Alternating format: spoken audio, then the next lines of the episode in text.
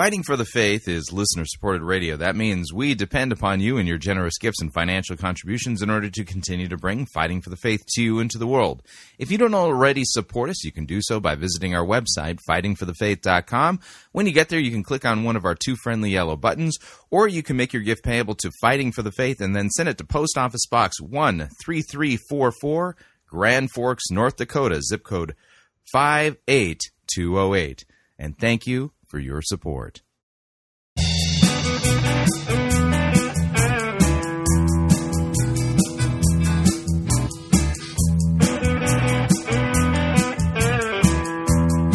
It's time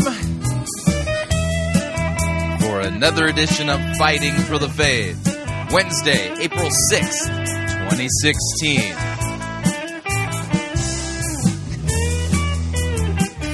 Like shaping up to be the worst set of Easter sermons I have ever reviewed. Oh, man. But I thought last year was bad.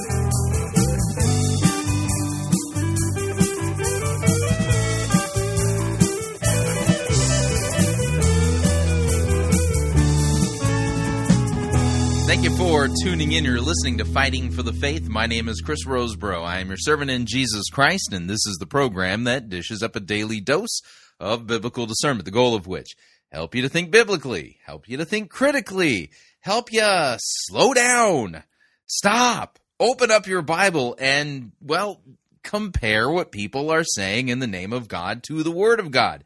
Just because somebody is popular, just because somebody's a megachurch pastor, just because somebody appeared on God T V or T B N does not mean that that person's actually teaching you the truth of what Scripture teaches. Here at Fighting for the Faith, we take what the most popular pastors, preachers, teachers, conference speakers, self-proclaimed prophets, prophetesses, self-appointed apostles and apostolettes, and those generally put forward by the evangelical industrial complexes, those whom we need to be listening to, whose books we need to be buying, whose, you know, curriculum we need to be studying instead of the Word of God, to see if what they're saying actually squares with what God's Word says.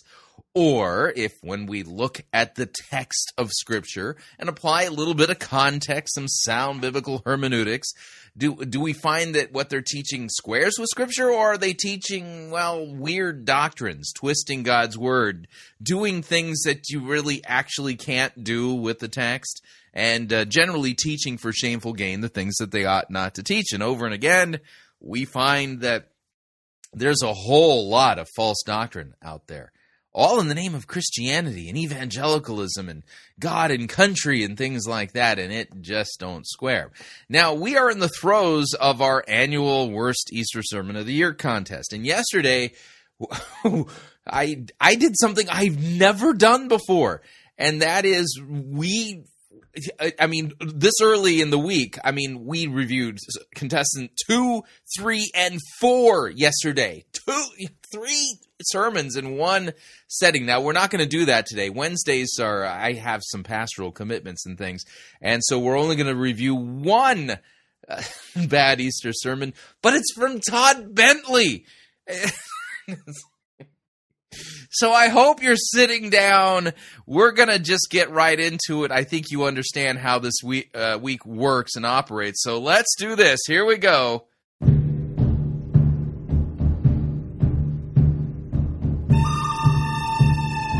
wow, wow.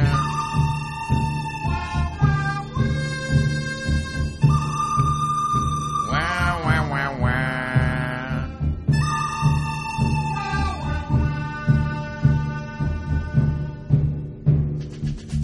The good, the bad, and the ugly. We review it all here at Fighting for the Faith. We're an equal opportunity sermon reviewing service. This Easter sermon comes to us via the Secret Place Church. The Secret Place Church. Todd Bentley presiding. Um, this is support, apparently in Fort Mills, South Carolina. In fact, the Secret Place Church has an address. It's eighty-one eighty Regent Parkway, which basically tells me it ain't much of a secret. Now, what we're going to hear, I mean, Oi! This is just convoluted, is the best way I can put it. I, there's no name for this sermon, so um, you're just going to have to sit down and buckle up. I mean, we're going to start somewhere in the glory anointing thingy, wander into the book of Job as Todd Bentley pretty much exegetes himself. I think that's the best way to describe what it is that we're going to be listening to here. So let me go ahead and back up on the music, and without any further ado, here is Todd Bentley from the Secret Place Church at eighty-one eighty Regent Parkway in Fort Mills, South Carolina. Here we go. Over to you, my friend. It's such an honor to have you here with us on Easter Sunday. And man, let's just welcome Todd Bentley today.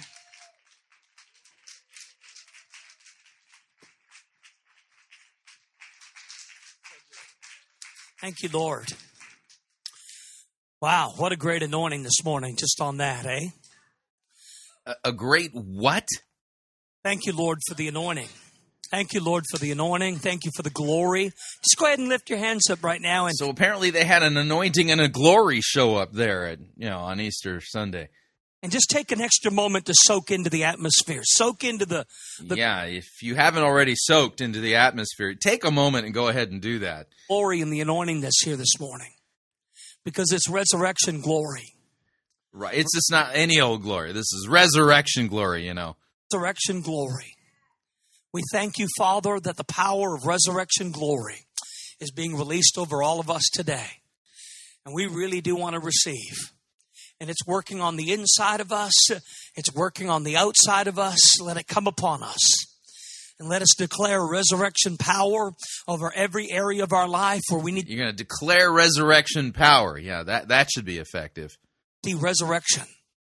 God, we speak resurrection power over every area of our marriage and resources, over every area of our business, our visions, our dreams. Lord, I pray that there would not be one place where death is working that resurrection would not reach. That you would begin to... Not one place where death is working where resurrection will not reach. What do you mean by death in that sentence, by the way? You, you sound like you're describing something less than death. He's up again from the dead, everything that's been lost and stolen. And we declare that it's possible today because he is risen. And Lord, we want to know tonight that we're basking and bathing in resurrection glory and power, and that we're working to... You can bathe in that stuff? I had no idea you could bathe in it. Together with your spirit to, to see a mighty release of the power of the cross, uh, that you are risen today, and we command every stone to be rolled away, and we command every dead Lazarus.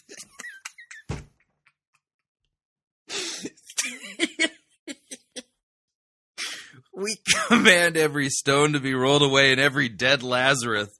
Oh, man, this is, uh, this is going to be tough to get through. Sorry. We command everything wrapped in clothes of death and decay to be...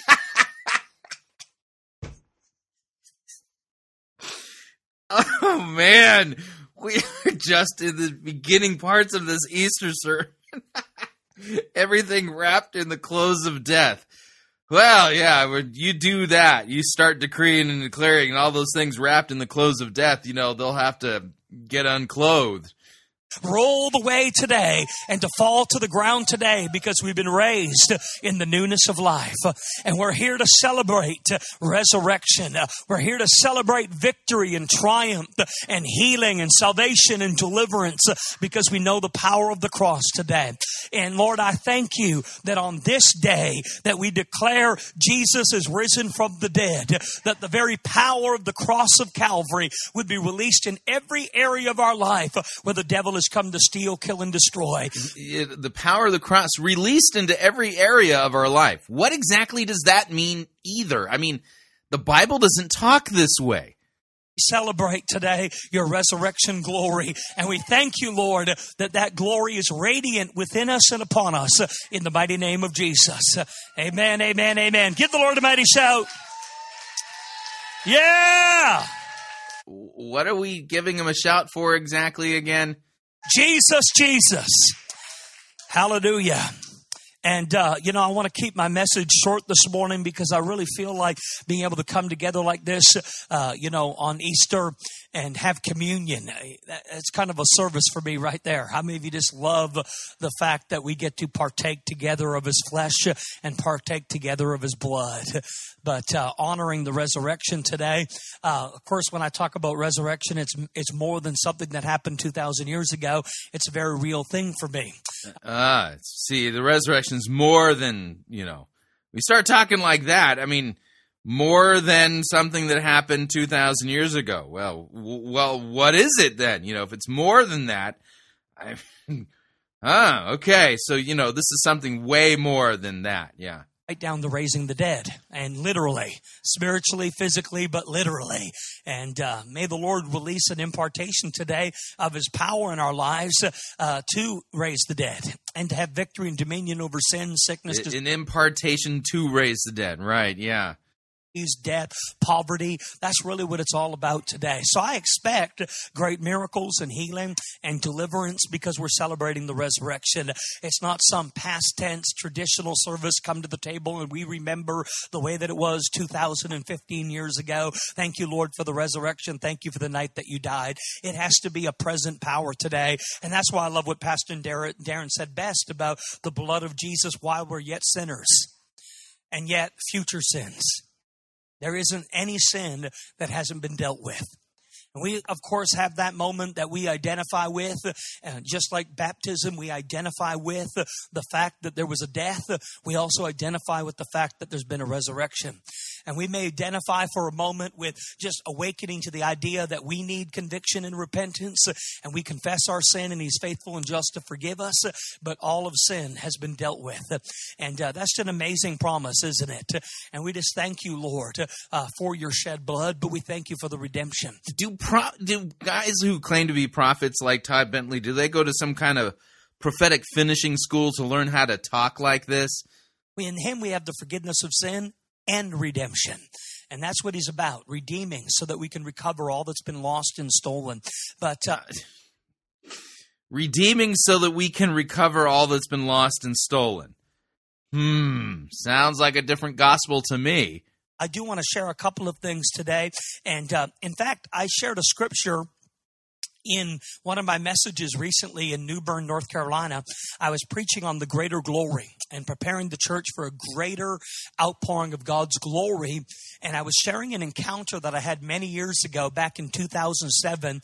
It's one of those life-changing, transforming encounters that you have with God where I had a visitation. It was an angelic visitation, and it was from the... Right, yeah, yeah. So who is, by the way, is uh, Todd Bentley preaching about right now? He ain't preaching about Jesus actually getting out of the tomb. No, he's preaching about himself. You know, oh, he had a, a, an angelic visitation. He's telling tall tales. This is an idle tale, if you would. Spirit of the fear of the Lord. And uh, when the angel of the fear of the Lord came, he said, God's going to prepare you for one of the greatest outpourings of glory uh, that you've ever seen. And of course, you know, when you're talking about the resurrection, you're talking about the glory of God. He said, but in order for you to be ready for this, you need the fear of the Lord. And it's not something you can do yourself. And so I had this tremendous visitation of the fear of the Lord, and it was beautiful. And at the same time, you had a visitation of the fear of the Lord. What does that mean?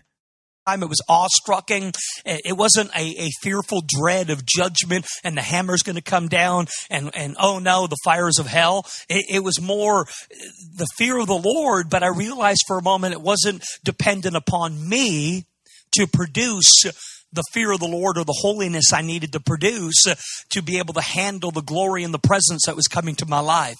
And so in a sense, the Lord was showing me how, how there's a spirit of grace um, or a power that's available to the believer because of... A spirit of grace, okay. ...finished work of the cross that ena- can enable me to have the righteousness, holiness, and sanctification that I need so that I can walk in the resurrection glory and power that I want to walk in.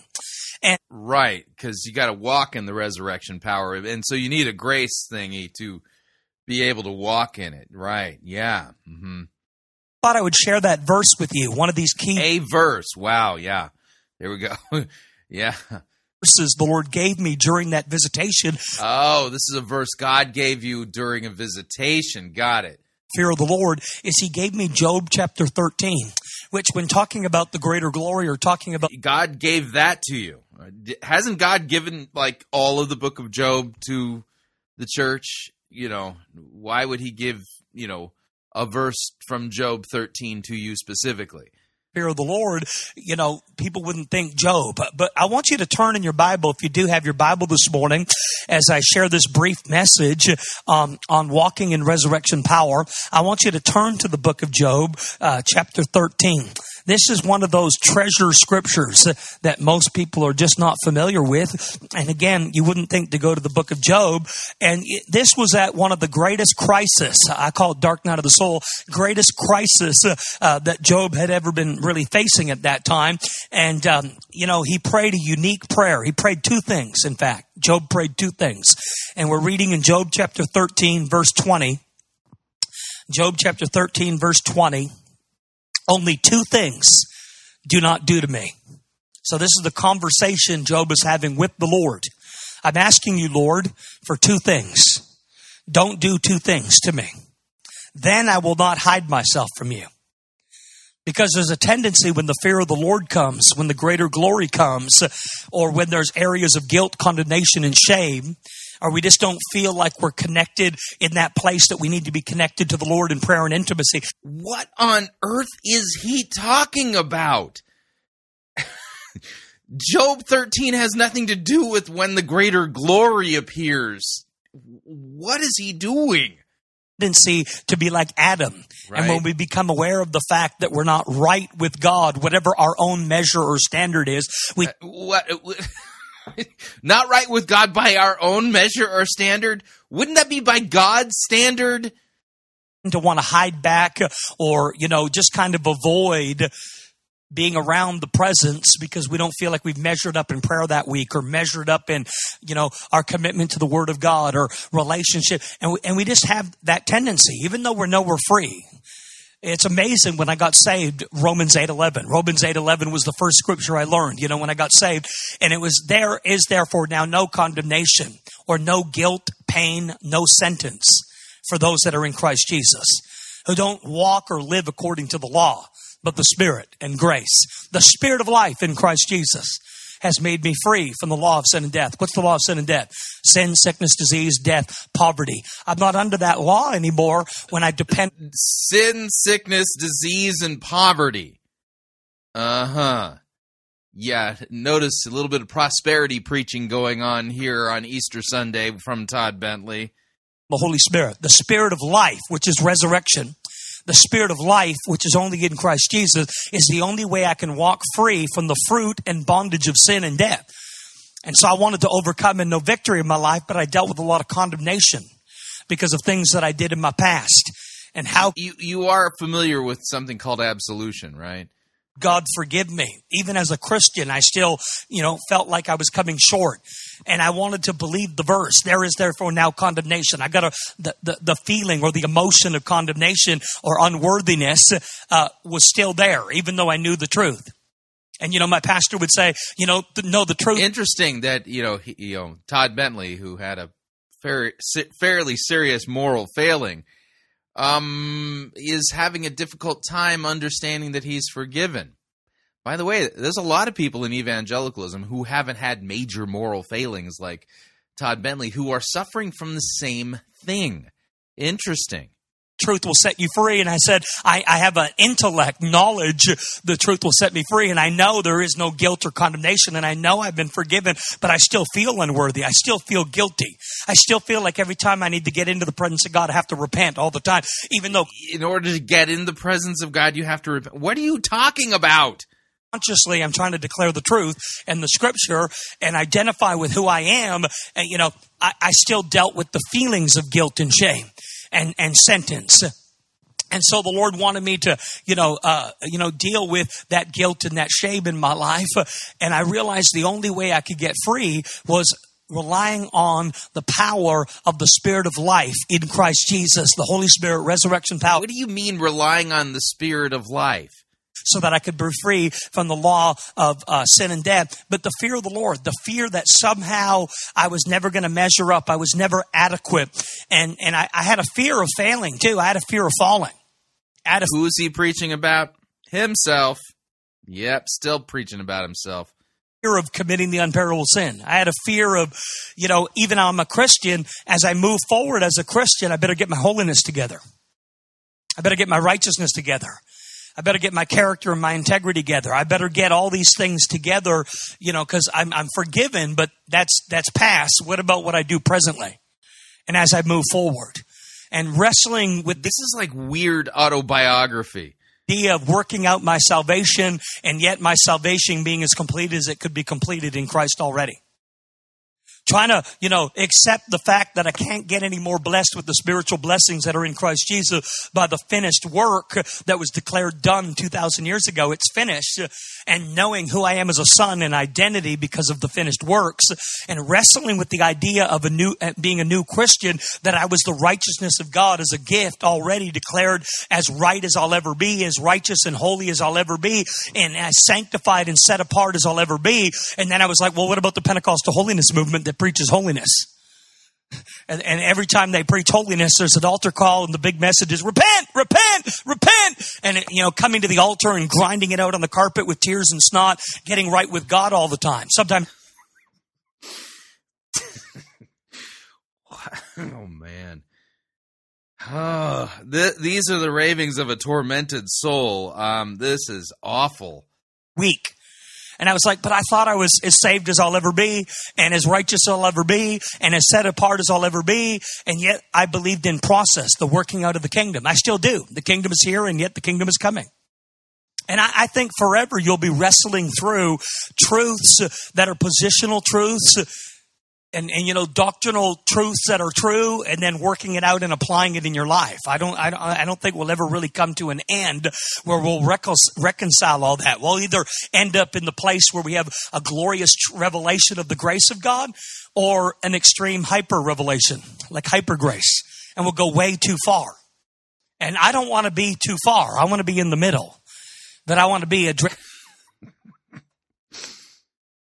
Will you open a biblical text and actually exegete it and tell us about Christ dying and rising for our sins and for our justification? Is that too much to ask? Champion of the grace of God, but not in an extreme hyper-grace way. Just using that as a word, though. Yeah, you don't want to have an extreme hyper-grace thing. No, you don't want that.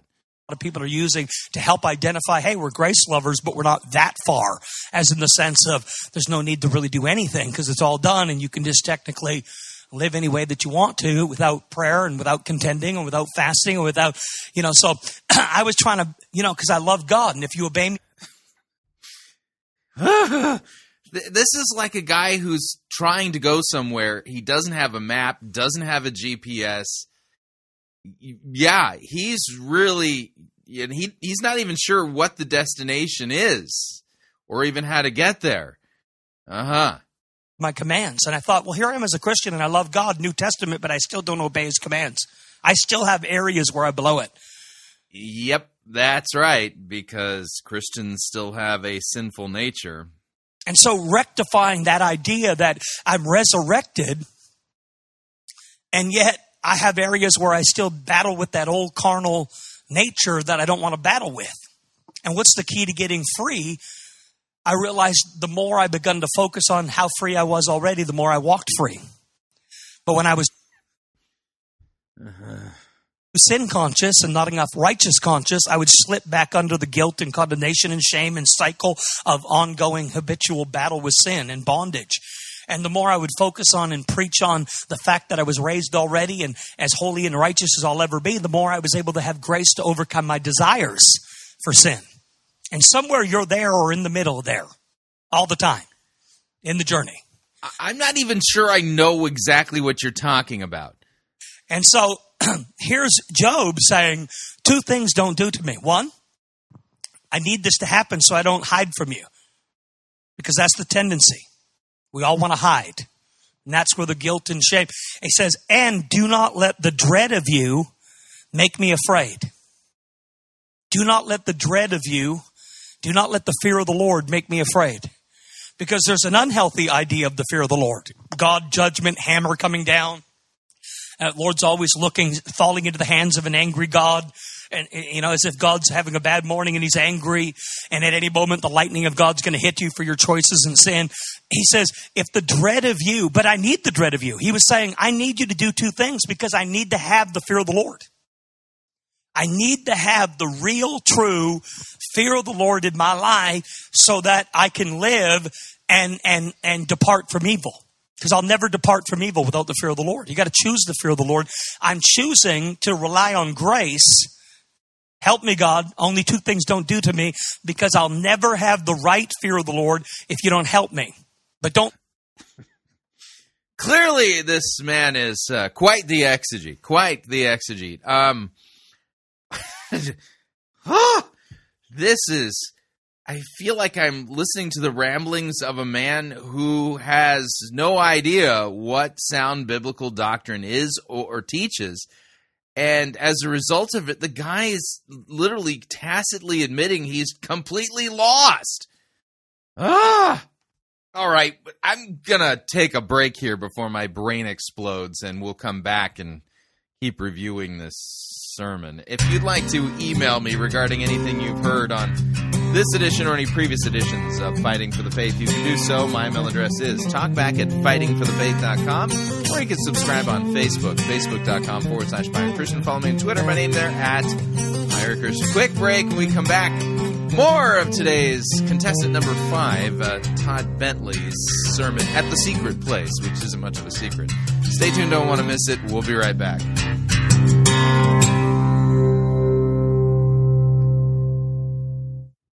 We don't need to rethink Christianity. We need to rediscover it. You're listening to Fighting for the Faith.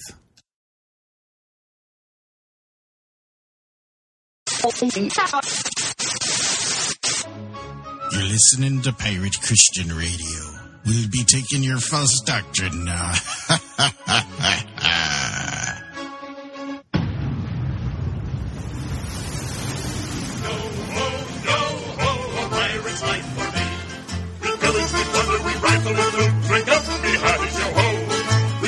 And ravage and don't give a hoot. Bring up me out of your hole. Yo ho, yo ho, a pirate's life for me. We exhort, we go through, we go through. It's Monty Python's Flying Circus Church.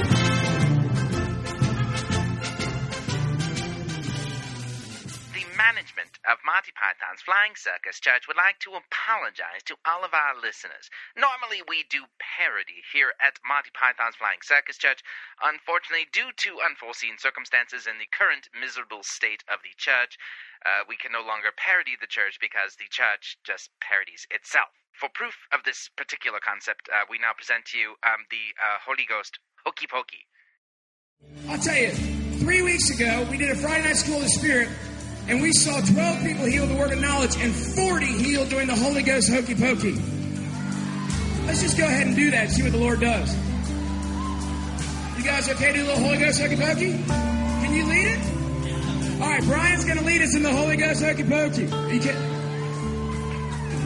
Put your right hand in, put your right hand out. You put your right hand in, you put your right hand out. You put your right hand in, you dig your right hand out. You put it in, and you shake it, and you shake it all about.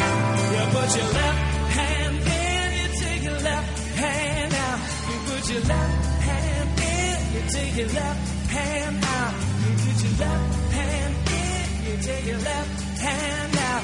Put it in, and you shake it, and you shake it all about. You put your right foot in. Take your right foot out. You put your right foot in. You take your right foot out. You put your right foot in. You take your right foot out. Put it in, and you shake it, and you shake it all about. Oh, you put your left foot in. Put your left foot out. You put your left foot in. You put your left foot out. Put your left foot in. Put your left foot out. Put it in. You shake it, and you shake it all about. You take your whole self in, you shake it all about.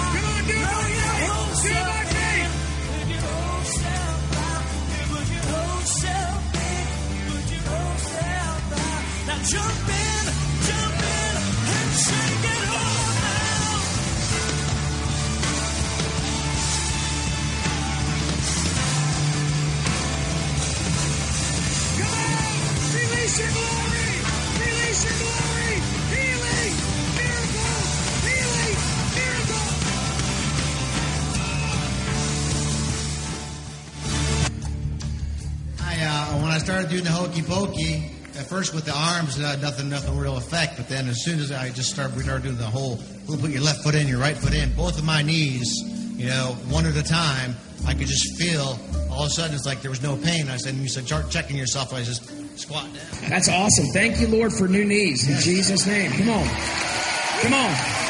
Um, I've had back problems most of my life. And a couple of we- about a week ago, my back had gone out, and it was somewhat better, but it was still sore uh, up until today. And when we did that hokey pokey, and she came up and testified, all the pain away. Yeah. Come on. Let's do it. Shake it, shake it, shake it all about. You put your whole head in, you take your whole head out. You put your whole head in, take your whole head out. You put your whole head in, take your whole head out. Now put it in, and you shake it, and you shake it all about. And you shake, shake it, it all about. And you shake it, and you shake it, and you shake it, and you shake it, and you shake it. How you shake it, how you shake it, how you shake it.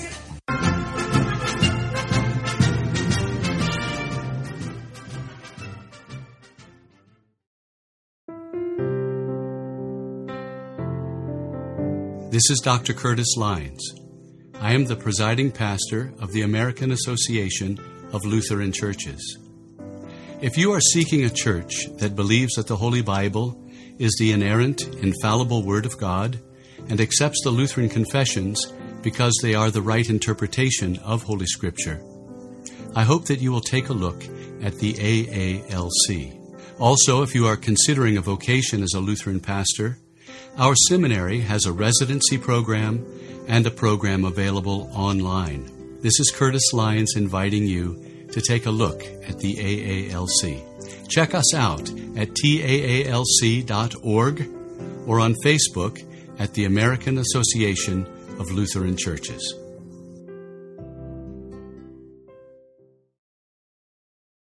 Hi, Chris Roseborough here to talk about our longtime featured advertiser, Cheapo Air. Doesn't matter if you're traveling for business reasons or for pleasure. Doesn't matter if you're traveling within the United States or abroad. Cheapo Air is the place for you to save literally hundreds of dollars on your airfare, hotel rooms, and rental cars. Visit our website, fighting for the faith dot com. On the side of our website, you'll see our ad banners. Look at the ad banner for Cheapo Air and look on it. There's a promo code. Write the promo code down. Click on the ad banner and then book your travel at the Cheapo Air website, and you'll have the opportunity to enter that promo code for additional savings. Again, fighting for the faith dot com. Write down the promo code, click on the ad banner, and save money on your airfare, hotel rooms, and rental cars today.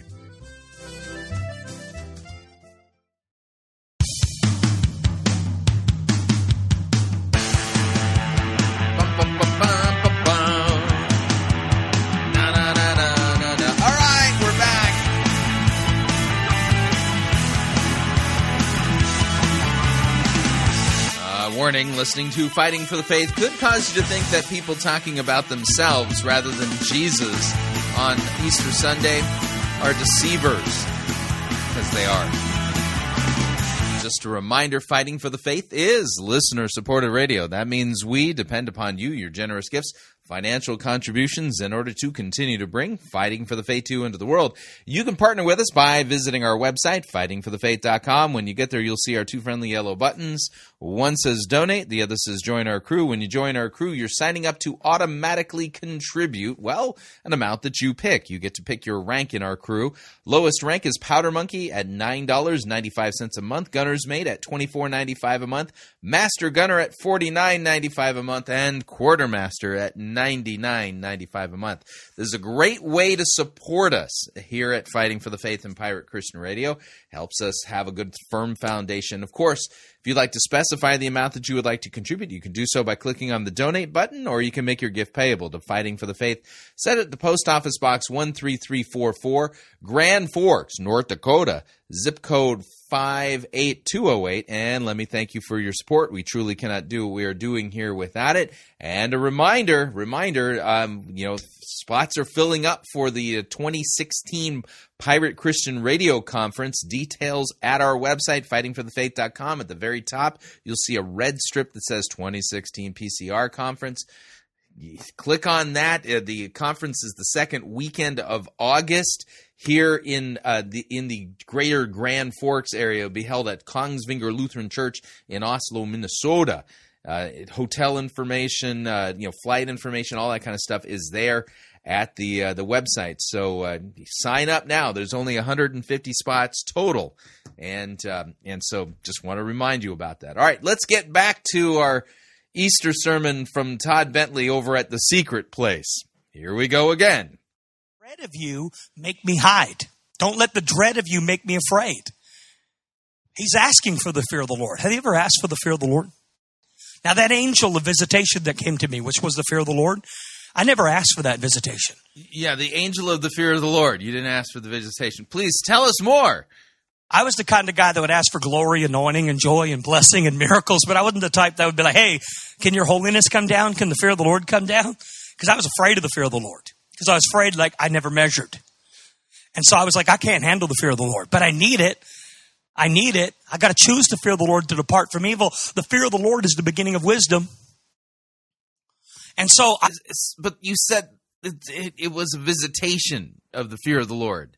Is the fear of the Lord a personal being? I went to the Lord one time and I said, Lord, I'm ready today to have the spirit of holiness, to have the spirit of the fear of the Lord, to be in your glory and get as close as I can to your holy presence. I want the light.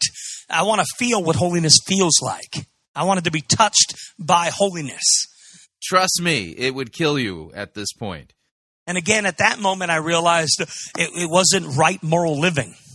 It was, he's holy. And what would it be like to stand in the presence of holiness? What would holiness feel like? Would my- what would it sound like if you actually correctly handled the biblical text? Tingle, uh, would it be like fire and electricity? What would holy presence be like if I just stood in the... For you, it would feel like a burning sensation. Mm-hmm. Light of his holy presence, because God doesn't just do holy, God is holy. So I said, Lord, can I have the spirit of the fear of the Lord? Why is there even a spirit of holiness? So I said, come, Holy Spirit. And man, the fear of the Lord fell. And I'll never forget in my garage. And I was just nineteen. This happened in your garage. You know, and the fear of the Lord came down. And when the fear of the Lord came down, the room got smaller and smaller. I, I went from praise and worship and I love you, Lord, to the room closing in on me really small. And so your garage got really small, right? This is like a, you know, part of Alice in Wonderland. Got it. Felt like, whoa, what is happening? You know, and, and pretty soon I got to the place, don't move, don't move, don't think, don't think. Anything you think or say is not going to measure up in this moment. And I, I felt like the holiness of God was coming down on top of me. It got so intense. I ran out of my garage, ran down the hallway, hid under my bed and said, Lord, I'm done with the fear of the Lord. Take it away. Take it away. I can't handle it. Um, how did you run out of the garage if the room got smaller? Did you have to like crawl through your door? It felt like what would happen. I now know why people were running and trying to get the mountains and rocks to fall on them. When the face of God was revealed in the second coming, it talks about they were saying to the mountains and rocks and the hills, fall on us, fall on us. I felt God peering down from heaven going, can you handle my holiness and judgment? This is why I had to give it. You know, my son had. Really? Yeah. Uh-huh. Again, who's he preaching about? Himself. Yeah. The place. My son had to take the place. You're feeling for a moment. And I was like, man, I can't handle this. He said, I'm allowing this to happen to you. Remember when Moses said, please show me your glory, please show me your glory? It said the hand of God put Moses in the cleft of the rock so the glory could pass by, right? What did Job say here in Job thirteen twenty? He said, two things don't do to me. Number one, I'll not hide from you. Do not withdraw your hand from me. Do not withdraw your hand from me. Why? Because only the hand of God, only God's covering when I'm behind his shadow or his hand, am I able to stand and see the glory of God? He wants us to know who he is. What are you talking about? God didn't hide you in no cleft. What are you talking about? His character, all of his divine attributes. He said, you can't stand in the kind of glory that's coming, Moses. Not if my hand doesn't cover you. I have to enable you to stand in holiness. It ha- yeah, you're not exegeting the book of Exodus here. Now you're just making stuff up. It'd be my work or else it'll destroy you. So that's why Job said, I need the fear of the Lord, but I need the hand of God. Don't withdraw your hand from me. Moses did not say that. Job did not say. What are you talking about? Oh, man. I mean, Job thirteen twenty out of context is not saying what you're saying it's saying. If you withdraw your hand from me, I'll fear you, and I'll run from you, and I'll hide from you, just like Adam did. But I want to so be in the fear of the Lord. I want you to give it to me and enable me to handle it. And that's the spirit of what's happening here in Job thirteen twenty. Why is that important? I had some notes somewhere, but... Uh, you have notes for for this rambling? Let me just go over to Romans chapter one. Yeah, you do that. Romans chapter one. Look at Romans chapter one, verse four. Romans chapter one, verse four. He was declared to be the Son of God with power according to the Spirit of holiness. He was declared to be the Son of God with power according to the Spirit of holiness by the resurrection from the dead. You see how it's working together here? Resurrection power, raising the dead, and the Spirit of holiness. Oh, man. You just basically don't, if you don't know how to read, then you would fall for this. If you actually just open the text and read it, you wouldn't fall for this. This is an absolute debacle. We're talking about spiritually, resurrection power, raising the dead, but why not a physical? I want to see a revival of the resurrection of the dead. You know, our- you you want to see a revival of the resurrection of the dead. Mm-hmm.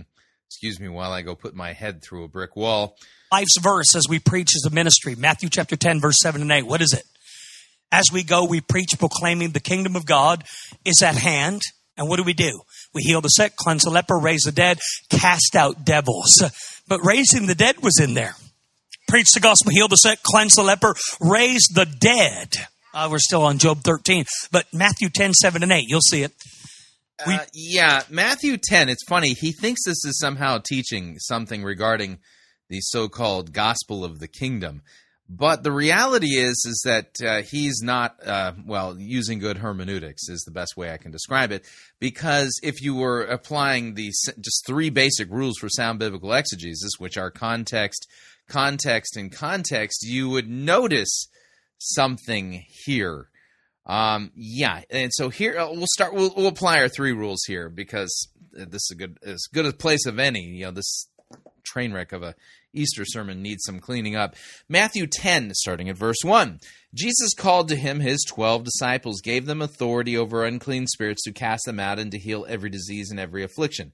The names of the twelve apostles are these. First, Simon, who's called Peter, Andrew, his brother, James, the son of Zebedee, John, his brother, Philip and Bartholomew, Thomas and Matthew, uh, the tax collector, James, the son of Alphaeus, and Thaddeus, Simon the Zealot, and Judas Iscariot, who betrayed him. These twelve Jesus sent out. Mm-hmm. Notice who Jesus is talking to. In this particular case, it's very emphatic. It's these twelve Jesus sent out, instructing them, go nowhere among the Gentiles. Notice here, Matthew ten, verse five says, go nowhere among the Gentiles. You're thinking, right, well, if that's still applicable, then how did the gospel get to us? You know, because I I'm not Jewish. I'm as Gentile as Gentile gets. So apparently the disciples disobeyed Jesus, right? Wrong. The, what's going on here is not, you know, some kind of ongoing thing for the church today. This is a specific mission that Christ sent the disciples on for this moment. Go nowhere among the Gentiles, enter no town of the Samaritans, but go to the lost sheep of the house of Israel and proclaim as you go, saying, the kingdom of heaven is at hand. Of course it is, because the king himself is at hand. That would be Jesus. Uh, saying, the kingdom of heaven is at hand. Heal the sick, raise the dead, cleanse the lepers, cast out demons. You received without paying, give without pay. Acquire no gold or silver or copper for your belts, no bag for your journeys, no tunics or sandal, sandals or a staff, for the laborer deserves his food. Mm-hmm. Yeah, so um, funny here, you know, he, he thinks that this is a specific thing for the church at large today, and yet he's kind of missing some of the more important uh, specific instructions uh-huh, that Todd Bentley would say, well, no, no, no, no, that's for then, that was for then. Well, then what is is the command to raise the dead a universal command for today according to the gospel of the kingdom? Answer, no. Todd Bentley is twisting this text, and that's the reason why he's saying this nonsense about looking forward to the revival of the resurrection, of the raising of the dead. Yeah, we continue. The gospel, we heal the sick, we cleanse the leper, we raise the dead. So I said, Lord, what's the key to raising the dead? What's the key to walking in? Yeah, so what is, what is the secret, Todd? Please tell us this direct revelation that God gave you in answer to your specific question. Resurrection power, and is it even possible to have so much of the resurrection of God working in my life that raising the dead becomes the new normal? Not... So raising the dead, yeah, he's, he thinks he's got the key to raising the dead so that it becomes the new normal. Uh-huh. Raising the dead spiritually, but physically. Raising the dead. And so I said, here's the key, the spirit of holiness. Oh, yeah, there you go. There, that's the key. Okay, yeah. I got to have the spirit of holiness, so rely on the Holy Spirit to make me holy so that I can walk in. You, you won't be declared, your resurrection power won't be declared in your life without the spirit of holiness. But right, so yeah, so without the spirit of holiness, the, the, you don't get to have the declaration of the resurrection power thingy. And that's the key, you know. God's provided this uh, for you and me. And I wanted to say seven things here. And I remember Bob Jones gave this to me many years ago. Bob Jones said, uh, there's seven things about raising the dead, working with the Holy Spirit. Seven. All right. So seven things about raising the dead. Uh-huh. Yeah. Could we see documentation of you actually raising the dead? We'd like to actually see the death certificate and stuff like that. You know, somebody who's been dead for at least a day or so, you know, that you've been able to raise, you know, with this these seven things, you know. And I just want to stick to this so I don't get too far off here, which these aren't it. So let me pull it up on my phone. Oh, yeah. So uh, that's awkward. He, you know, he brought the wrong sermon notes with him. Preacher's got it written on his phone. And I want you to write down these seven things because people ask me, what is the spirit of holiness? And I remember Bob Jones giving me the best explanation of what is the spirit of holiness so we could raise the dead. So let me just pull it up. Yeah, see, if you don't have the spirit of holiness, then, you know, you're, you're just going to not be able to raise the dead, right? Yeah. And here it is. Seven things about the Holy Spirit. Here he is. He corrects. Number one, seven things about the spirit of holiness. What is the spirit of holiness? One, the one that corrects. The one that counsels, the one that strengthens. Yeah, I, I can feel my uh, ability to raise the dead just, you know, rising up from within me. I mean, wow, it's about to burble out my belly, you know. One that helps, the one that intercedes, the one that is our defense attorney, and the one that is our comforter called alongside. Right. Did you write down those seven things so that you can, like, start, you know, raising the dead? Give it to you again in case you missed it. Seven things. This is what the spirit of holiness is. Corrects. Based upon the so-called prophet Bob Jones, who is no longer with us. Corrects, counsels, strengthens, helps, intercedes, defense attorney, comforter, called to be alongside of you. Those are the seven things about the Holy Spirit, which you could call the spirit of holiness. When you rely on the Holy Spirit as the one that counsels and, and corrects and helps and intercedes and defends and comfort, when you rely on the work of the Holy Spirit in and through your life, that's when the spirit of holiness is working. Right. Yeah. Uh-huh. No, you got a biblical text that explains this to us clearer than what you're doing here, because... Um, I feel like you just gave us a verbal smokescreen. Not you get your life to a certain degree of, hey, I went seven days without sin. Hey, I got right moral living right now. Hey, it's been a month since I have any conscious fact or awareness of the fact that I blew it and didn't measure up. It has nothing to do with your holiness. It has everything to do with the spirit of holiness. Right. And when I realized I could receive it by a grace, the same way I received the anointing or the gift of the Holy Spirit, I could receive the spirit of holiness. God was enabling me to walk in resurrection life, walk in resurrection power. The spirit. See, see as soon as you realize this, then you're going to be able to walk in resurrection life and power.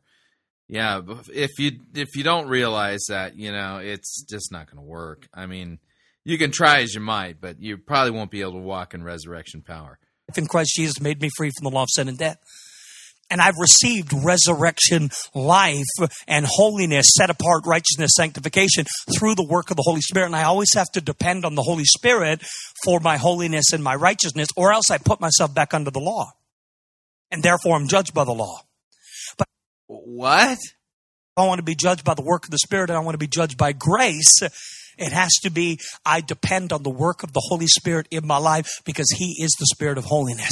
You can't get any more holy than Holy Spirit. Right, yeah.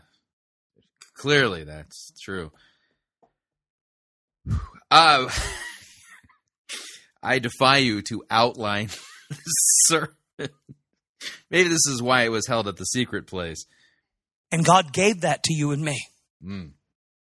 And so I'm holy. Once I got my revelation of the fact that I'm holy, we still measure holiness by whether we do or do not have a beard, whether we do or do not have tattoos, whether we do or not wear a suit or a tie. We st- how beard? How long does my beard need to be before I can say I'm holy? Measure holiness by our ideas of what we think holiness looks like. And, you know, and we measure our own lives and our own judgment, our own standard of measuring based on when you think you're holy or not. Because you haven't cursed this week, or you haven't, you know, you prayed all week long like you were supposed to. But man, that's just too much keeping track. That's an accounting system you can't live by. What you do or do not do. It's holiness is, is easy in the sense of, yeah, don't fornicate. Yeah, don't commit adultery. Yeah, don't get drunk. Okay, we stay away from the easy top seven big sins or whatever, and then we think, oh, we're holy. But holiness is a matter of the heart. Bob would always tell me, he goes, you know what holiness is? Total dependence on Holy Spirit. And when you're talking holiness, you're talking human. What? So Bob Jones told you that holiness is total dependence on Holy Spirit, right? Uh-huh. Mm-hmm. Hmm. Yeah, I don't recall any biblical texts that say that. Humility. Humility. Because when you think you can do anything your way without God, that's pride and that's sin. If you're not being totally obedient all the time to what the Holy Spirit leads you and speaks to you, you're not in holiness. So you have to be totally obedient to what the Holy Spirit is leading you in. And by that, you mean direct revelation. Forget what's actually in the Bible. Right. You need the fresh revelations of the Holy Spirit. He, he, he said holiness is a matter of the heart and humility. Dependent upon, we cannot do it of ourselves. We depend on you. And and I said, well, you know, one thing people don't connect Todd with is Todd and holiness. And part of it is because I'm such a loud, brash, bull in the china shop type personality. They would say, you're probably... Yeah, it might have something to do with the fact that you slept with your babysitter during the uh, Lakeland Revival. You know, something like that. Arrogant, you don't have any humility. And I'd say, tell me why I'm not the most humble man on the earth. How do you judge whether you're humble? Because I would always struggle as a young preacher in my early twenties. Am I humble? Am I meek? And most people would say, you know, holiness and meek and humility and Todd Bentley in the same room don't go, because everything about you, your truck, your personality, it, it just doesn't scream holiness and humility. And I said, well, what does holiness and humility look like? And I would go to Bob Jones, and Bob would say, but I see your heart. And Bob said, we can, how God judges by the heart. Some of So Bob Jones could see your heart? Ew. To be in huge error because of judgments that we've made, because we really don't know the heart of the matter or the motive of the matter. And Bob said, let me tell you what the spirit of holiness is. It's, a, it's the work of the Spirit, and you know the Holy Spirit, and here's what the seven work of the Holy Spirit. And then he would tell me, here's what uh, humility really is. It's obedience. And tr- uh, humility is obedience, right, yeah. You got a biblical text for that too? acting in the empowering work of the Holy Spirit in your life. So I got this whole new idea of holiness and humility, which enabled me to be who I was in personality without cutting away personality parts of Todd Bentley because we were trying to make some holy, humble. Right. I have no idea what any of that just meant. I said, I'm like David. I'm a man after God's own heart. I don't know about it. I'm sure you did. I mean, that's a very humble thing for you to say. Nothing else, but I'll be like David. I'm, I'm a man, a worship warrior, and I'll never say no. And I'll, again, who's he preaching about? It ain't Jesus, that's for sure. Love Jesus hard all my life. I'm a passionate, hungry person for the glory of God. Yeah, you ain't glorifying Christ at all by not preaching him and by preaching yourself. seventeen years of preaching and going after revival, and I'm all about presence, and I'm all about secret place, and God uses all that passion. Uh-huh. So I want to see a resurrection of the dead. And the Lord said the key is the spirit of holiness. Yeah, the the Lord said that to you, really. Yeah. Don't think so. And I just thought I could never get holy enough, ha- have enough integrity, have enough character. I could just... And the Lord said, but it's done. Uh, yeah, I think Jesus might have said something about that while on the cross. If you rely on the Holy Spirit of holiness, pray a prayer like Job prayed. Lord, two things don't do to me. One, I don't want to hide from you. I don't want the dread of you to make me afraid. Don't take your hand from me. Enable me to stand in your holy presence. And he said, I have by my blood. It can't get any more done than my blood. Mm-hmm. Okay. Yes, I've forgiven your future sins because we were yet sinners. Christ died for us. Your sin was already forgiven before you were born to commit it. So who are you to not accept your worthiness and your righteousness? Because I knew that all of mankind would come. Yeah, by yelling, this apparently makes it more true. Lord, and would never measure up to the holiness I need you to have. And I, yeah, so was God yelling it to you when he said it? Was, did God actually yell it just the way you did right there when he said that to you? Even after being a Christian, God, he goes, especially after being a Christian. Redemption and the forgiveness of sin was not just your moment of, this is when I repented and met Jesus. It's ongoing. You right. Started out in grace. Don't get back under law.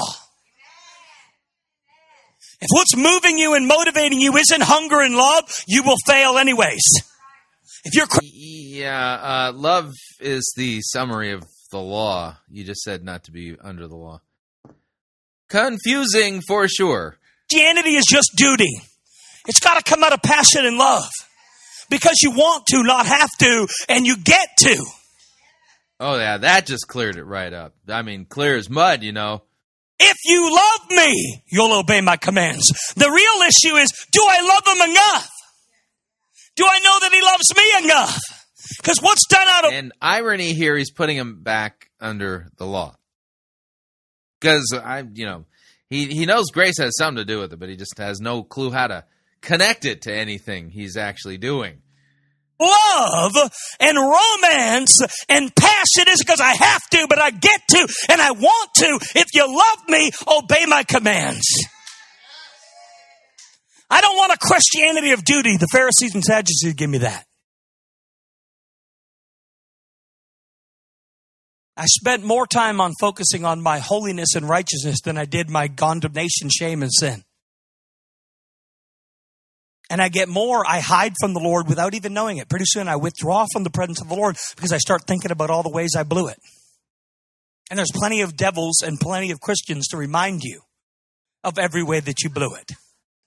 And I was like, were we talking about what happened seven years, eight years ago? Yeah, you got to be able to move forward. So I want to end it with this. Turn over to uh, Acts chapter four. We're just ta- All right, so we're going to end it with Acts four. I don't even think exegetically we've gotten started yet, but oh, you're at the end. Okay, this, thank God. About the resurrection. You can't talk about the resurrection without holiness, without the fear of the Lord. But it's a holiness of the grace of God, not a holiness of our own strength. What's mind-boggling to me is that people actually pay him to come out and preach at their churches. Yeah. Um, basically, people are paying for n- nonsensical statements and doctrines that make no sense, and for him to just talk about himself. This is why we need the power of resurrection. Okay. I love this. Acts chapter four. Yeah, you said that. We're going to read in verse two. Okay, Acts four, verse two. Greatly annoyed because they were teaching the people, proclaiming in Jesus the resurrection from the dead. Mm-hmm. Okay. Yeah. Um, let's take a look at our context before he gets anywhere. Um, the, the, the context here is going to reg- require us to go into Acts chapter three. Okay. Um, Acts chapter three. Let's, I mean, let's try to rescue this here. Um, and Acts chapter three, we have the story. We'll start at verse one. Now, Peter and John, they were going up to the temple at the hour of prayer, the ninth hour, and a man, lame from birth, was being carried, whom they laid daily at the gate of the temple that is called the Beautiful Gate. By the way, this is three in the afternoon. Uh, to ask alms of those entering the temple. Seeing Peter and John about to go into the temple, he asked to receive alms. Peter directed his gaze at him, as did John, and said, "Look at us." And he fixed his attention on them, expecting to receive something from them. But Peter said, "I have no silver and gold. But what I do have I give to you. In the name of Jesus Christ of Nazareth, rise up and walk." And he took him by the right hand and raised him up, and immediately his feet and ankles were made strong. And leaping up, he stood and began to walk and entered the temple with them, walking and leaping and praising God. And all the people saw him walking and praising God and recognized him as one who sat at the Beautiful Gate of the temple asking for alms. And they were filled with wonder and amazement at what had happened to him. While he clung to Peter and John, all the people, utterly astounded, ran together to them to the portico called Solomon's. And when Peter saw it, he addressed the people, "Men of Israel, why do you wonder at this? Or why do you stare at us as though by our own power or piety um, that uh, we have made him walk? The God of Abraham, the God of Isaac, the God of Jacob, the God of our fathers glorified his servant Jesus, whom you delivered over to and denied in the presence of Pilate when he had decided to release him. But you denied the Holy and the Righteous One and asked for a murderer to be granted to you, and you killed the Author of life, whom God raised from the dead. To this we are witnesses, and his name, by faith in his name, has made this man strong, whom you see and know, and the, and the faith that is through Jesus has given the man this perfect health in the presence of y'all. And now, brothers, I know you acted in ignorance, as did your rulers, but what God foretold by the mouth of all the prophets, that his Christ would suffer, he thus fulfilled. Repent, therefore, turn back, so that your sins may be blotted out, the times of refreshing may come from the presence of the Lord, and that he may send the Christ appointed for you, Jesus, whom heaven must receive until the time for restoring all things, about which God spoke by the mouth of his holy prophets long ago. Moses said, 'The Lord God will raise up for you a prophet like me from your brothers. You shall listen to him in whatever he tells you. It shall be that every soul who does not listen to that prophet shall be destroyed from the people.' And all the prophets who have spoken from Samuel and those who came after him also proclaimed these days, 'You are the sons of the prophets and of the covenant of Uh, of the covenant that God made to your fathers, saying to Abraham, and in your offspring shall all the families of the earth be blessed. God, having raised up his servant, sent him to you first to bless you by turning every one of you from your wickedness.'" Chapter four. "And as they were speaking to the people, the priests and the captain of the temple and the Sadducees came upon them." So, all right, so... guy's been healed, able to walk, and now Peter is preaching, preaching in Christ the forgiveness of sins, preaching repentance, preaching that Christ has been raised from the dead, and preaching that they are witnesses to the resurrection. And so as they were speaking the people to the people, the priests and the captain of the temple and the Sadducees came upon them. They were greatly annoyed because they were teaching the people and proclaiming in Jesus the resurrection from the dead. And they arrested them and put them in custody until the next day, for it was already evening. But many of those who had heard the word believed, and the number of men came to about five thousand. All right, so now you got the context of what's going on there. Let's see what Todd Bentley does with this verse. Acts chapter verse two. Being greatly disturbed that they taught the people and preached in Jesus the resurrection from the dead. So we know what the apostles preached, but you don't have to wait to Easter to preach. They preached in Jesus resurrection from the dead. And you know they weren't just preaching about how Christ died and rose from the dead. You know they were... Pre- uh, I just read to you Peter's entire sermon there. Yeah, it's in Acts three. Weird. Okay. How to walk in demonstration, evidence, how to walk in resurrection power. How do we know that? Because as we move forward to Acts four, verse thirty-three, it says, and with great power they gave witness to the resurrection of the Lord Jesus Christ. And yeah, the, they gave witness to the what? The resurrection of Jesus, his bodily resurrection from the grave. Weird, you went to Acts chapter four, verse two, and then you just skipped verses three through thirty-two, and then jumped right to verse thirty-three. Mm-hmm. Yeah, that's a Bible twisting technique. Great grace, great favor was upon them all. People saw the favor of God upon the church, and they highly esteemed the church, something we lost in the church today. Yeah. Because we don't have a witness with great power. Not just power, great power. Not just any... Yeah, see, we, we don't have we don't have the esteem of unbelievers because we don't have a witness with great power, right? Weird, that's not what this text is saying at all. Ordinary power, but literally the power that they had was power called dunamis. Dunamis power to be a witness. Yeah, are you going to say that dunamis means dynamite? Because that's not actually what dunamis means. Dunamis, dynamo, dynamite, authority, and... A- yeah, that's just about as predictable as they get. Ability to work miraculous signs and to work miraculous wonders. And of course, you got Acts four thirty-three up there. It's Acts, yeah, Acts four thirty-three. Is that what we got up there? Shabba-baba. And with great power, the apostles. Shabba-baba. Yeah, right, yeah. Gave witness. Now, that word witness right there means evidence.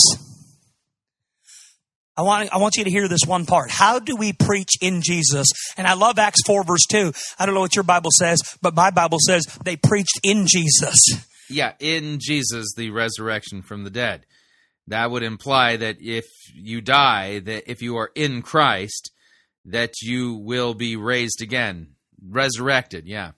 They didn't just preach about, they were in Christ. They were in the glory when they preached. They were in the presence. They were in the glory. I, the glory wasn't mentioned in Acts three. Where did you get the glory stuff from?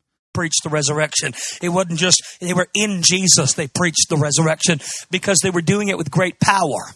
And the apostles gave witness, dunamis power witness to the... Yeah, dynamo dynamite. Yeah, right. Resurrection of the Lord Jesus, and great grace, great favor was upon them all. Do you know what the great favor looked like in the next verse? Nor was there anyone among them that lacked. No lack.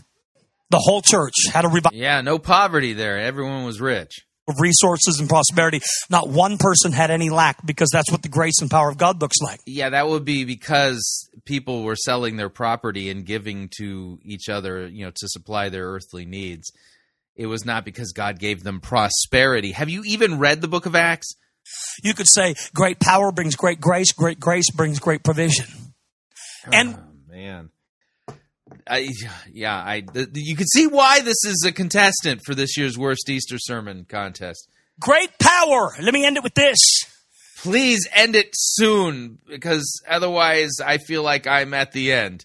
Word here, gave witness means. Yeah. They gave evidence mm-hmm. of something that they themselves had seen and experienced, like being called upon in a court of law to give testimony or to give witness. And, you know, the amazing thing about what happened in Acts chapter three, how many remember Acts chapter three, the healing at the gate called Beautiful, the cripple from birth? Yeah, I just read all of Acts three because that's the context for Acts four, verse two.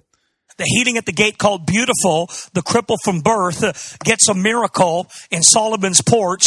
five thousand are added to the Lord, but, you know, they were arrested. Peter and John were arrested for teaching and preaching the resurrection, demonstrating the resurrection by healing a cripple from birth. And they were put on court, and there was a trial. And the trial was, what should we do about the fact that we cannot deny a notable, say notable, notable, remarkable miracle has been done? We're not just talking about a healing, arthritis in the knees. We cannot deny. Yeah, we're not just talking about some, some ordinary healing like arthritis, right? The religious leaders and Pharisees and elders of the day, we got to be honest about this. We cannot try to convince the people a miracle didn't happen. You know, it's amazing in the church today, we don't have that level of notable miracles that the world and medicine and science, and they're saying, hey, listen, we can't deny this thing. We're foolish if we're even going to try. Yeah, so which kind of begs the question, God being God, God can do what God wants to do. If this were what God wanted to be a normal part of, you know, what's happening in churches, then why is God withholding? Because it's not dependent upon us. I mean, Peter, when he preached in Acts three, made it very clear, wasn't uh, this miracle was not a result of his piety. So, um, hmm, something to consider there. There today, they just discredit the idea that miracles are even happening. The argument today is just so different. The, the miracle was so stunning. They said five thousand people saw it. We can't even deny the fact. We're not here debating whether miraculous power happened or not. We're here debating how do we cover it up. Because if we don't cover it up, our true pure religion, as we call it, the law, the Pharisees, the we're going to be in trouble because this guy was crippled and we all know it, and he was actually healed. Even the heathen and the religious people of the day were saying, no, no, no, this was a real miracle. Notable, remarkable miracle. Yeah, that's because it was.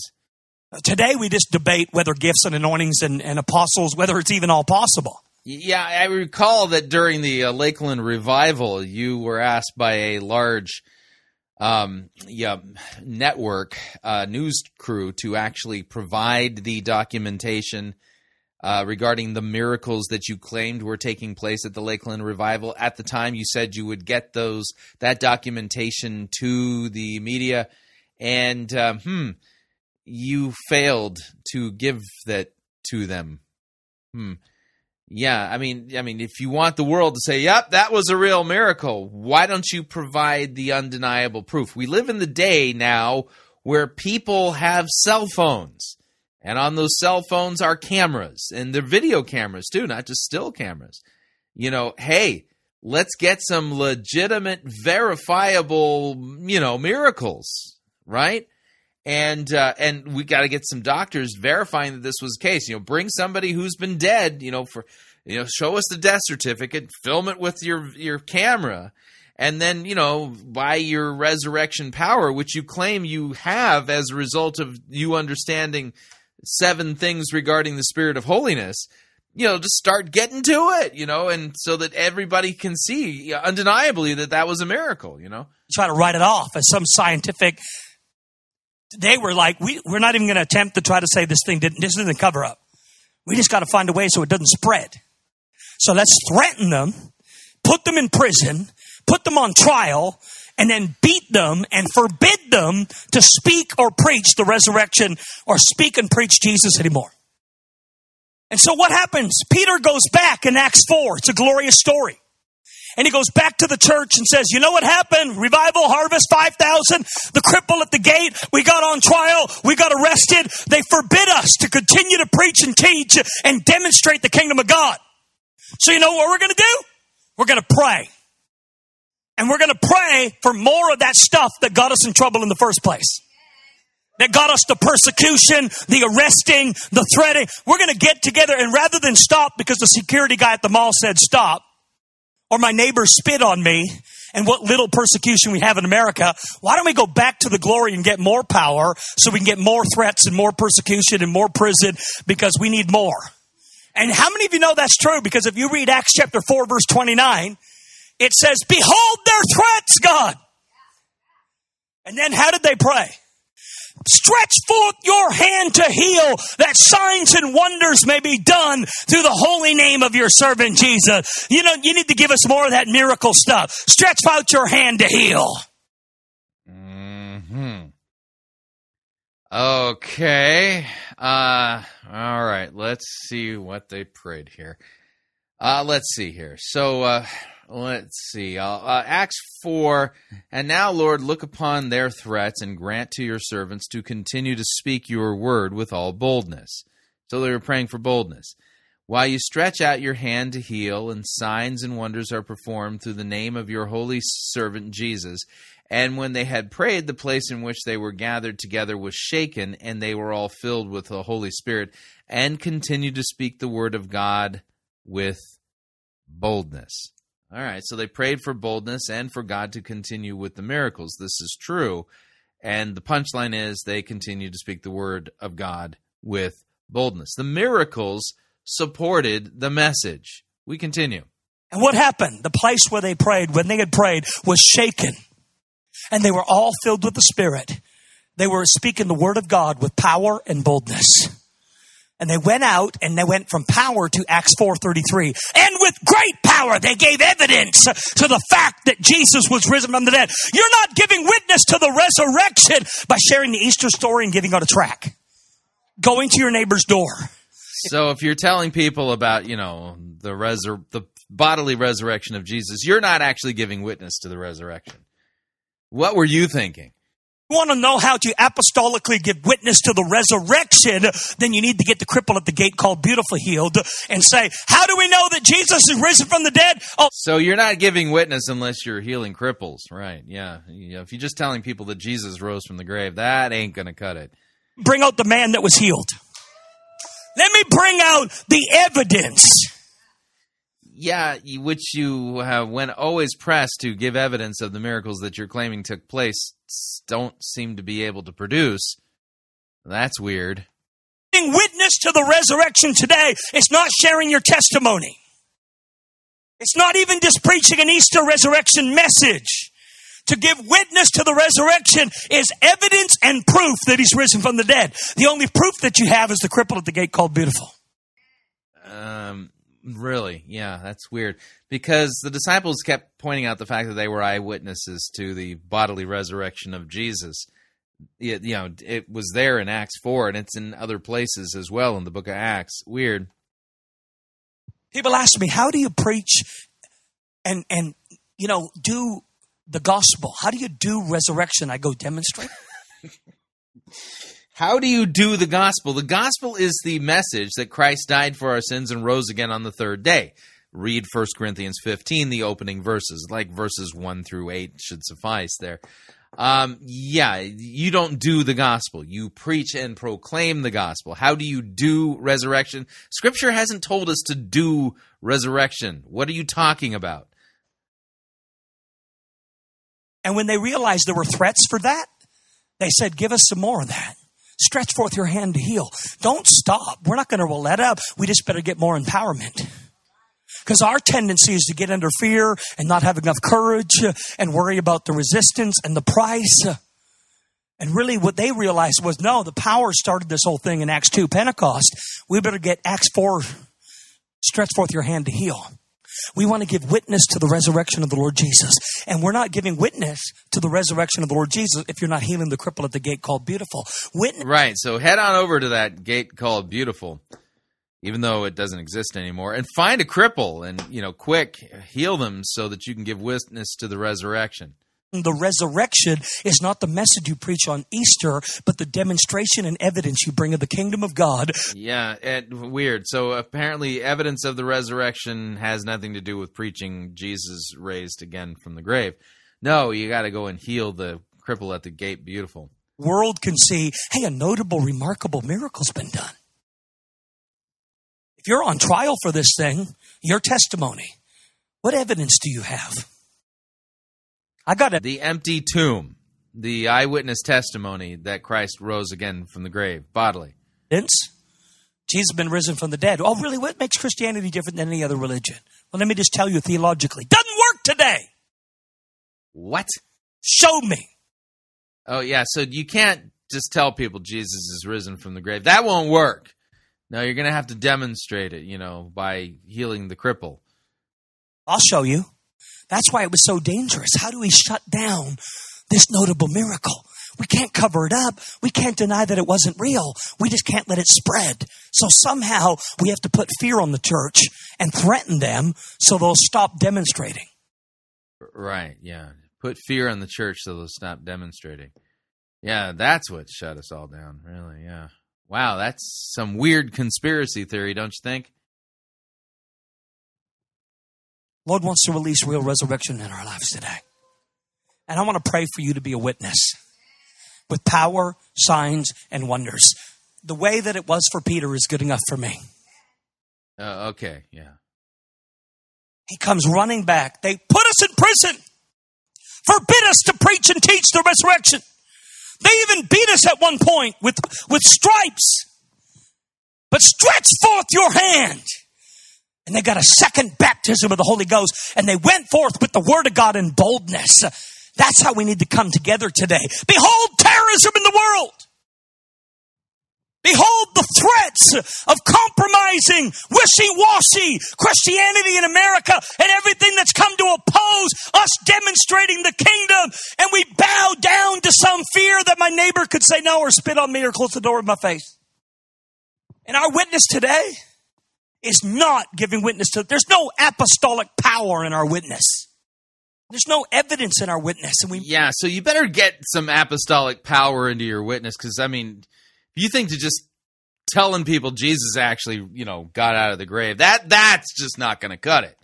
Let's get back to real resurrection, which is not... Yeah, let's get back to that, right, yeah. As if some there's some formula I'm supposed to apply, some thing I'm supposed to do, some piety I'm supposed to achieve in order to get back to, you know, the ability to supposedly apostolically demonstrate re- resurrection, right.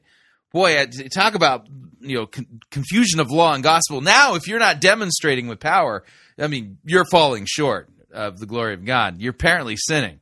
Remembering, oh, thank you, Lord, two thousand years ago, you died and rose again, and I was buried with you to identify I was raised with you.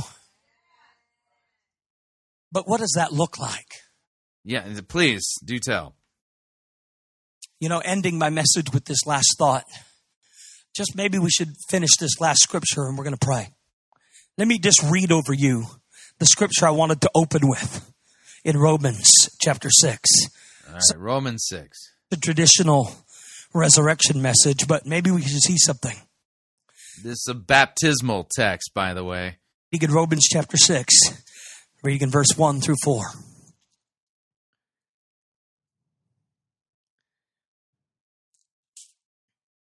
What shall we say then? Shall we continue in sin that grace may abound? May it never be. Certainly not. How shall we who died to sin live in it any longer? Right, and when did we die?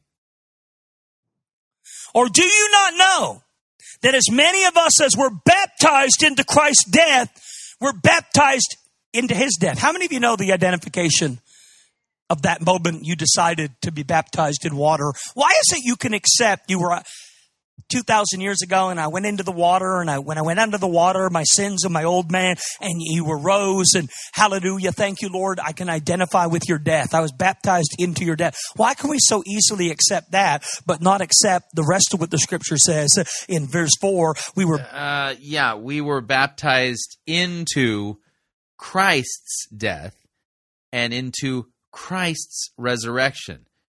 Uh, in fact, you can think of your baptismal certificate as a death certificate. We're just waiting for your body to catch up to the to the other death. Buried with him through baptism into his death, uh, that just as Christ was raised from the dead by the glory of the Father, mm-hmm. even so we should walk in newness of life. Yeah, because we have been regenerated. We have been raised with Christ. This is true. Notice it's all hooked to your baptism. If we have been united together in the likeness of his death, we are also now in the likeness of his resurrection. What does the likeness of his resurrection look like? Is it just truth, integrity, and character, the fruit of the Spirit, holiness? Or is the... Yeah, it means on the last day we'll actually be bodily raised from the grave.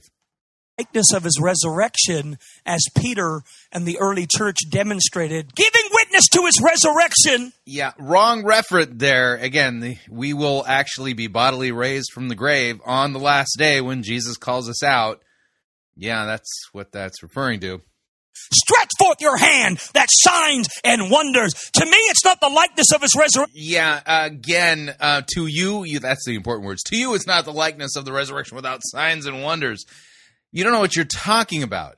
You know, if you want a good cross-reference to this, read like all of chapter fifteen of First Corinthians. If there's no signs and wonders. People go, why are you so about signs and wonders? I go, because if you're raised in the likeness of his resurrection, what does the likeness of his resurrection look like?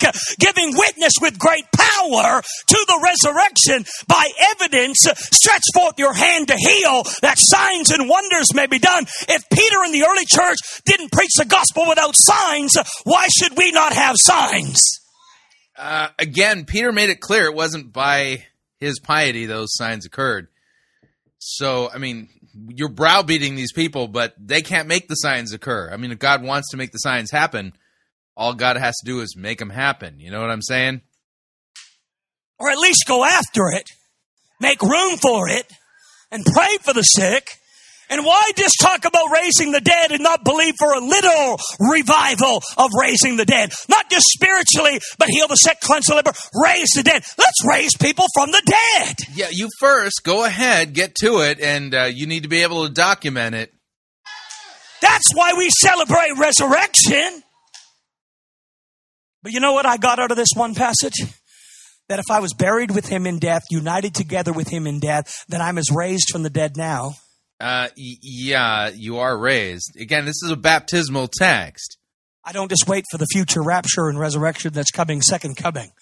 I'm saying you're raised from the dead now. You're as risen with Christ now as much as you're ever going to be risen with Christ. So act like it. Yeah, so would you start acting risen, please? You know, I'm sick and tired of you acting like you're not risen, you know? Just really obnoxious. To me, resurrection looks like victory, triumph, miracles, and throwing off all... Important words there were to me. Death. And to deny otherwise is to deny that you were buried with him. No, to deny otherwise is to deny that you actually are rightly handling this biblical text, which, by the way, you are not. To continue in sin is to deny the resurrection. To continue in sin is to deny the grace of God and the spirit of holiness. I thought you weren't about all returning back to the law. Wow, there you go. So if you're sinning, you're not you're denying the resurrection. Wow. He just is completely undone what he was talking about earlier. I want to know what real resurrection looks like? It looks like you being in grace and not sinning. Okay. It looks like you being in the spirit of holiness. It looks like you walking in victory and triumph. It looks like bondage being overcome in your life. It looks like signs and wonders and raising up cripples with notable miracles. You get yeah, it. If you ain't doing that, you know, you're denying the resurrection. Yeah, that, that that's just how that goes, you know. To the resurrection, you better have some evidence. Because when they bring you into the court and they put you on trial for your faith, you better have more than a testimony and a witness and a track. You're going to have to have power. And yes, it's a new nature. More than anything, the greatest miracle is when somebody in your home and family looks at your nature and says, man, I don't know who you are. Could I have every head bowed and have every eye closed for a moment? Every head bowed, every eye closed for one moment. There's power for people today. And you know, the Bible says that when we're in Christ, old things pass away and all things become new. You must be born again to see the kingdom of God. And you get a new nature with a new desire. Victory happens in your life. And if you're here this morning on this special Easter resurrection, as we honor and remember the death. Cue sappy music. That's an emotional manipulation technique designed to create the false impression that God, the Holy Spirit, is now arriving in order to do business with people as they make decisions for Jesus. Cross and the resurrection. I want to give an invitation to pray with people. We're all going to stand before that one day. It's appointed unto man once to die and then the judgment. And life is short. But eternity is eternal. And eternity isn't something we wait for. And one day I'm going to be in the clouds in heaven. It's the kingdom of God in you. It happens in your heart. And I want to give an invitation right now. If you've never prayed and asked Jesus Christ to be your Lord and Savior, if you've never been born again. Yeah, you haven't actually proclaimed repentance and the forgiveness of sins. Um, you're, it's like you're like way getting ahead of yourself here. You know, it, calling on people to make decisions for... What are they making a decision for exactly anyway, based on what we just heard? You know that you're... Are they, are they making the decision to, you know, make room for the miraculous? We lost and backslidden. You want to get right with God? I want to pray with you personally. And if you're here today, before we do anything else, can I give an invitation to you? Would you like to give your life to Jesus? If that's you, I want you to put up one hand right now. Yeah, but see, the good news is that Christ gave his life for us. Yeah, what are you talking about? Anybody in this room, you want me to pray with you to know Jesus Christ as your Lord and Savior? You want to change? You want true power? You want a new nature and you've never made that commitment? You're a prodigal son or daughter. You know you're lost. You want to get right with God. Just... Could you imagine being a pagan there at um, the Secret Place on Easter Sunday? I mean, you're going to think, this guy is a complete Looney Tunes, you know, like lost touch with reality kind of person. Why on earth would I want to have anything to do with Jesus? Yeah, you kind of get the point. I think we've uh, done this sermon enough, and so there you go, contestant number five today. Yeah, voting will open up at the end of the week, but you know, I get the feeling this is going to be a tough year for picking who's going to get the um, notorious uh, t- do- title of, you know, the one who preached the worst Easter sermon of twenty sixteen. Todd Bentley clearly uh, wanted to be in the running. He's going to be a contender. And he is a contender this year. So what did you think? We'd love to get your feedback if you'd like to email me regarding anything you've heard on this edition or any previous editions of Fighting for the Faith. You can do so. My email address is talkback at fighting for the faith dot com, or you can subscribe on Facebook, facebook.com forward slash Pirate Christian. Follow me on Twitter. My name there, at Pirate Christian. Till tomorrow, may God richly bless you. Grace and mercy won by Jesus Christ, his vicarious death on the cross for all of your sins. Amen.